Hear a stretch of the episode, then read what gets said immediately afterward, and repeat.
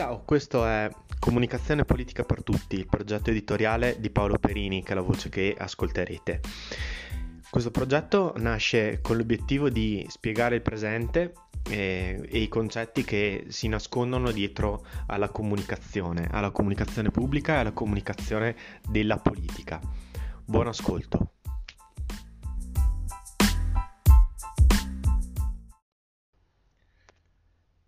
Buongiorno a tutti, nella giornata di eh, sabato 24 giugno abbiamo assistito da un punto di vista sia politico che comunicativo a un, uh, un doppio voltafaccia.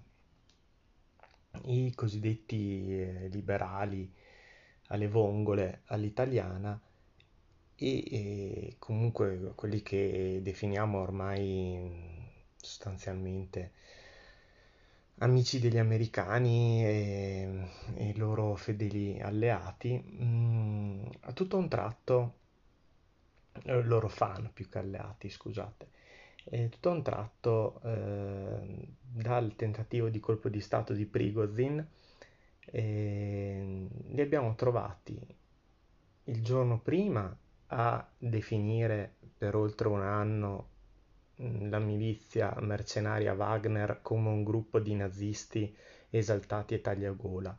Il giorno dopo, sabato, a esaltarli come partigiani, addirittura rivoluzionari o addirittura eh, liberatori della Russia. Questo fa un po' eh, capire, se non fosse ancora chiaro, eh, che tipo di mh, mm, di inesistente, eh, di inesistente eh, coerenza, ma soprattutto aggiungerei inesistente eh, correttezza intellettuale che c'è eh, a riguardo di una eh, guerra, quella eh, russa in Ucraina, che ha estremamente polarizzato l'opinione, l'opinione pubblica europea e ha estremamente polarizzato le istituzioni europee, eh, avvicinandole sempre di più al, agli Stati Uniti e eh, creando di nuovo la cortina di ferro, sostanzialmente quella che c'è stata fino, fino alla caduta dell'Unione Sovietica, ma che evidentemente eh, il problema non era l'Unione Sovietica. Detto questo, chi è Prigozhin? Chi è la milizia Wagner?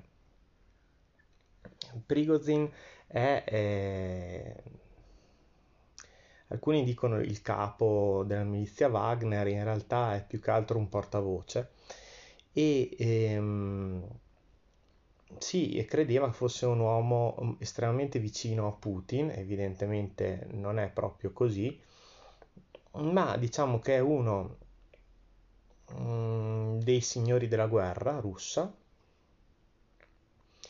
di questi magnati che eh, organizzano, finanziano piuttosto che eh, hanno messo insieme degli eserciti al fine di ottenere una eh, entratura presso Mosca.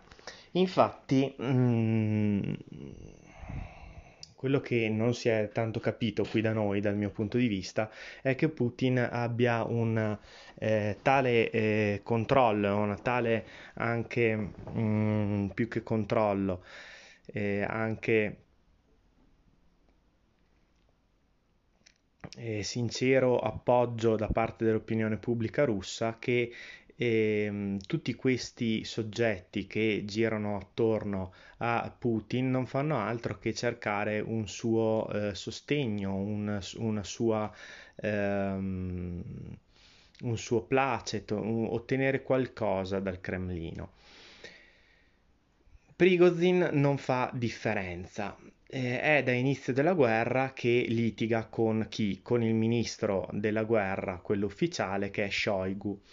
Shoigu, ehm, prima di tutto, è un ultra settantenne con una visione eh, militarista, ma che comunque eh, ormai antistorica della guerra e l'abbiamo visto nei tanti errori che l'esercito russo ha fatto eh, nel tentativo di conquista dell'Ucraina.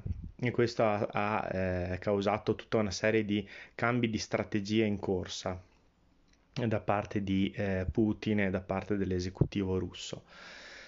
Eh, però ehm, è anche uno dei ministri assieme a Lavrov e a Peskov, che ha eh, massimo, le massime entrature al Cremlino, eh, quindi è molto difficile che eh, Putin se ne privi. Ehm, però, come dicevo, eh, Prigozhin ha litigato fin dall'inizio con, eh, con Shoigu. Anche questa, questo tentativo di insurrezione, questa insurrezione di Wagner contro le istituzioni russe mh, mm, probabilmente vanno lette più che altro come un tentativo, una forzatura di Prigozhin stesso di ottenere mh, più forza eh, presso eh, Putin, perché Putin dia ancora ehm, più mh, autonomia di azione a Wagner e anche più soldi, perché ovviamente Wagner è un esercito di mercenari molto efficiente, eh, a detta di tutti, anche degli inglesi, che sapete essere i principali, ehm, i principali nemici della Russia, sia da un punto di vista storico che da un punto di vista eh, tattico-militare, appunto dicevo dagli inglesi, eh, considerata Wagner ehm, l'esercito di mercenari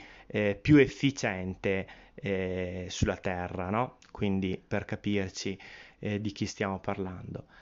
Ehm, da chi è composto Wagner? Da mh, mm, di tutto, da ex militari russi, da ex militari di altri paesi, da eh, tecnici molto competenti, ma anche da eh, ex galeotti ex Galeotti eh, che eh, non si faccia eh, l'errore di eh, considerare solo feccia perché ehm, perché comunque eh, capaci di portare un'arma, capaci di eseguire degli ordini, capaci di ehm, u- mm, conoscere le eh, strategie militari e probabilmente anche eh, le tecnologie.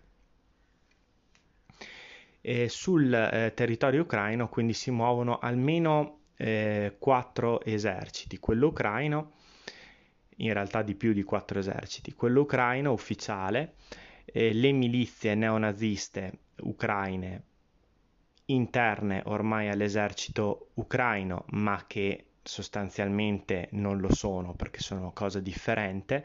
E mi riferisco ovviamente alla milizia Azov, alla milizia eh, Primary Sector e tante altre, all'esercito russo, alla Guardia Nazionale russa a Wagner e non dimentichiamoci i ceceni, che la Cecenia è una repubblica autonoma ma non indipendente perché fa parte della federazione russa, ma anch'essa un proprio esercito. In questo mh, mm, scacchiere estremamente composito e eh, particolare saltano agli occhi prima di tutto gli eserciti privati, eh, riuniti da eh, sotto a eh, vessilli che non sono quelli nazionali, ok? Ma che aiutano eh, in cambio, come dicevo prima, di appoggi o di risorse, di solito di entrambi, eh, gli eserciti istituzionali. Ecco perché anche l'anno scorso, quando commentavo le prime fasi della guerra, dicevo attenzione, per esempio la strage di Bucha, non è detto che sia stato l'esercito russo, perché l'esercito istituzionale di solito non agisce così, infatti sembra sia stato Wagner.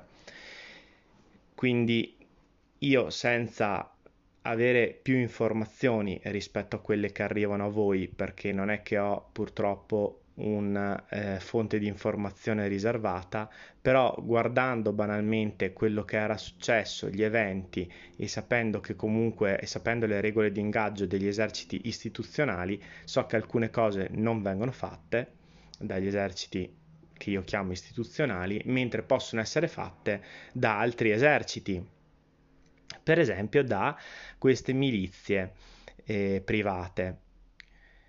Ragionamento milizie private che se ci pensate mh, mm, esistevano prima degli eserciti regolari nazionali.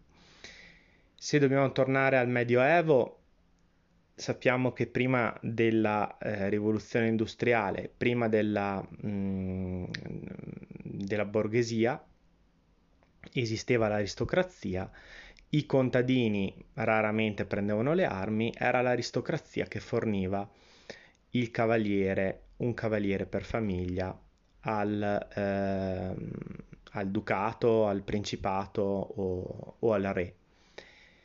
Quindi era un esercito semiprofessionista, molto ben addestrato, molto ben finanziato, eh, ma legato a una, ehm, non a una identità eh, nazionale, ok? Non ha dei valori nazionali, non ha una bandiera, ma ha un accordo, ok? Di potere tra persone. Poi c'è stato l'evoluzione, per esempio durante la guerra dei trent'anni, delle milizie dei mercenari. L'esercito dei mercenari non è più composto solo da aristocratici, ma anche da altri, anche da contadini o da ex soldati. È un esercito professionista e eh, presta servizio per un eh, regno o per l'altro in base a chi lo paga di più. Ok? Perché mh, con l'Ottocento, con il 700-800, con la rivoluzione industriale, con mh, l'affermarsi degli stati-nazione, gli stati rafforzandosi in questo periodo storico hanno eh, fatto a meno degli eserciti mercenari perché gli eserciti mercenari possono sempre rivoltarsi contro anche chi li ha ingaggiati. Possono sempre eh, fare, perdonate la parola, dei casini eh, contro la popolazione perché le regole di ingaggio ci sono, ma sono appunto dei mercenari, quindi non, non fanno parte di un'istituzione, mentre un soldato fa parte di un'istituzione, non solo ha un eh, codice eh, di regolamento, non solo ha un addestramento, ha anche un codice morale e eh, risponde comunque eh, per conto della eh, nazione che rappresenta io indosso gli effigi dello Stato italiano, nel momento in cui io agisco sono responsabile personalmente, ma è responsabile anche l'esercito italiano, quindi la Repubblica Italiana. Altra cosa invece è per eh, gli eserciti mercenari. Prima di tutto eh, sono molto più bravi a mh, mm, diciamo mh, mm, non far capire le singole responsabilità mentre sapete che gli eserciti sono divisi in divisioni, eh, compagnie, eccetera, e, e, dentro ogni divisione, compagnia, eccetera, c'è Tizio Caio Sempronio, mentre nell'esercito eh, mercenario c'è chi c'è e non si capisce molto bene chi è stato responsabile di eh, un fatto terribile, per esempio Bucia. Ecco quindi che c'è meno eh, trasparenza negli eserciti mercenari e c'è anche più rischio a utilizzarli perché, come dicevo prima, l'esercito mercenario eh, prima di tutto è auto, auto eh, quindi eh, si auto-organizza, non accetta di ricevere ordini dalle istituzioni anche se lavora per queste istituzioni questa è sia una debolezza da un punto di vista strategico, per esempio per la Russia lo è stato, però è anche un vantaggio perché sul eh, terreno eh, concreto mh, delle, di battaglia l'esercito mercenario, appunto essendo una struttura più leggera, più eh, specialistica, eh, fatta di eh, militari di, mestri- di mestiere, eh, senza remore particolari, mh? Senza, ehm, senza, che si sentano eh, cugini degli ucraini, per esempio, come invece si sentono i militari russi, eh, hanno ottenuto più successi, ottengono più successi e sono più difficili da contrastare proprio per questi motivi. E quindi hanno dei vantaggi, insomma. Eh, c'è un ulteriore vantaggio. Perché eh, Putin rischia così tanto dotandosi di questi mercenari? Eh, anche per una questione demografica, perché ehm, è vero, i russi sono di più degli ucraini, quindi possono avere più divisioni, più esercito. Eh, però eh, sapete che la cos- coscrizione eh, obbligatoria non è più obbligatoria nemmeno in Russia, anche lì l'esercito sta andando verso l'esercito professionista, anche se la, fo- la, mm, la leva breve eh, in un periodo di guerra è ancora presente.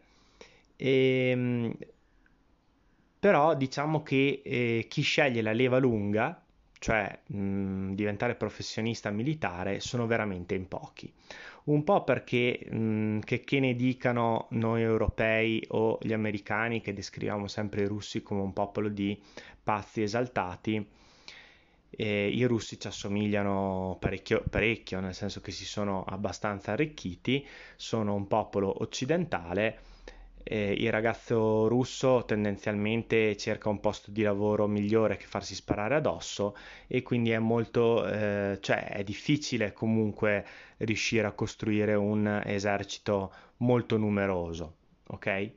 Ecco quindi che eh, Putin si è dotato di più milizie eh, per combattere questa guerra. Ehm, Cosa ha detto eh, Peskov, che è il rappresentante del governo russo, eh, sulla rivolta di Prigozhin, che sapete mh, mm, aveva eh, detto di voler fare il mh, mm, di voler destituire addirittura Putin, poi è tornato indietro nella stessa giornata addirittura. Quindi mm, una specie di colpo di stato che è durato un solo giorno. Eh, però ehm, cosa ha ottenuto eh, Prigozhin e Wagner? Dici, sto cercando il, eh, le parole di, ehm, di Peskov. Uh, accusation were dropped against Prigozhin, who is leaving Russia uh, for Belarus. The people of Wagner who did not participate in the upspring will sign contact contracts with the uh, Ministry of Defense. Wagner fighter who participate were not charged e no chance in leadership in the Russian Army. Allora, eh, c'è stata una trattativa ovviamente per fermare, mh, mm, per fermare Prigozhin e Wagner. Eh, ve, l'ho, ve l'ho letta in inglese, ve la traduco le eh, accuse contro Prigozhin sono state eh, cancellate, però Prigozhin lascia la Russia e va in Bielorussia. Questo perché? Perché è stata la Bielorussia eh, a diciamo intercedere nella trattativa. Quindi non verrà arrestato eh, The People of Wagner, cioè vabbè, i miliziani di Wagner che non hanno partecipato all'insurrezione, possono addirittura firmare dei contratti con il ministro della difesa. Eh, I ehm, combattenti di Wagner che hanno partecipato eh, non, so, non verranno accusati di reati, però non ci sarà nessun cambio di leadership nell'esercito russo. Sostanzialmente, dal mio punto di vista, e qui chiudo perché ormai siamo andati lunghi, Prigozhin voleva anche il cambio del ministro eh, russo, cioè voleva pensionare Shoigu. Probabilmente, come ho detto prima, eh, questa cosa non è stata accettata, quindi mh, mm, eh, ha vinto Putin di nuovo su Prigozhin eh, e eh, per adesso Shoigu rimane eh, a capo dell'esercito russo. Ciao a tutti da Paolo.